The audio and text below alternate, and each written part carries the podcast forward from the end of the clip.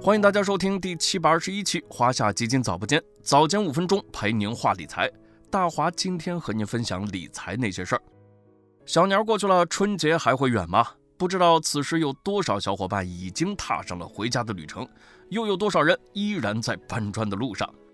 临近春节，年终奖三个字可以说是打工人最关心的事情。调研机构发布的《二零二二年企业年终奖发放计划调研报告》显示，二零二二年国内企业年终奖平均水平为两万一千八百六十一元。辛苦了一整年，当你拿到一大笔年终奖，一个春节就花完吗？想必早不见的小伙伴会有不一样的理财思路。那年终奖怎样安排才能让收益和快乐都更多？咱们今天就来聊聊年终奖理财攻略，看看如何巧用年终奖为自己额外加薪。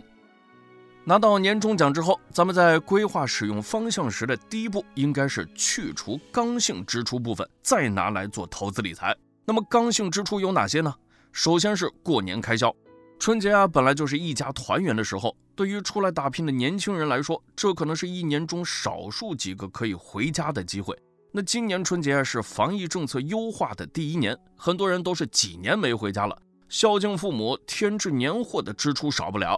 这也是刚性支出的最大构成。还有春节期间往返家乡的交通费、吃饭聚餐开销。还有长辈晚辈的红包等等，都是一笔不小的支出。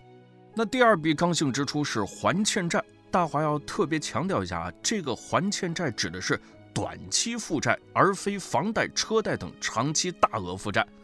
那现在很多人啊都有提前消费的习惯，包括信用卡账单啊某备某条，趁着手中有钱啊，可以趁此机会一次性还清，以免利滚利造成更大负担。这第三笔刚性支出是生活备用金，那春节期间少不了一些额外支出。春节后啊，也是很多人选择跳槽的窗口期，那可以考虑留出一个月左右的生活支出，以供换工作暂时没有收入的时候使用。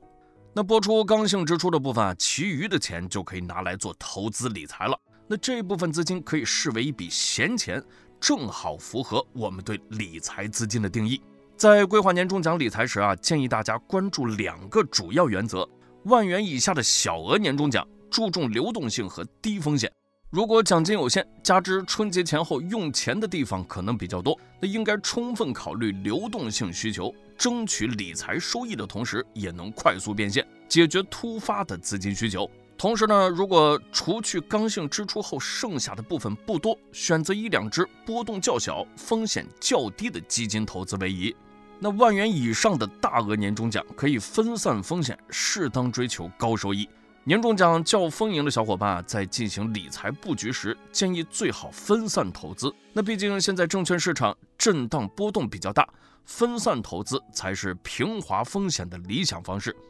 那有投资经验且追求更高收益的投资者，可适当配置权益类产品，同时要控制比例不宜过高，在保证流动性的基础上。争取更高收益。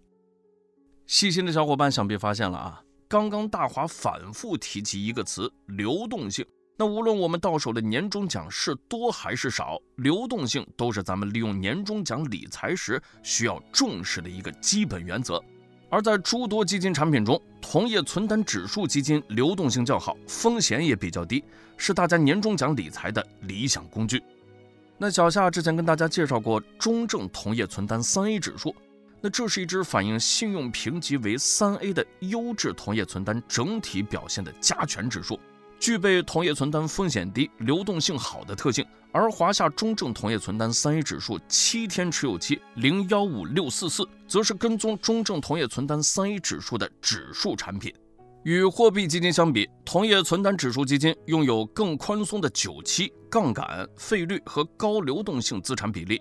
在运作过程中所受的限制较少，运作策略更积极，具备更大的收益空间。与纯债基金相比，同业存单指数基金投资的债券信用评级高，发行方通常实力雄厚，财务稳健，整体违约风险更小，因此风险也更低。另外，同业存单指数基金买入时不收取申购费，基金持有满七天还免除赎回费。相比固收类基金的费率成本更低，尤其适合低风险偏好的投资者作为短期理财工具或是现金管理工具。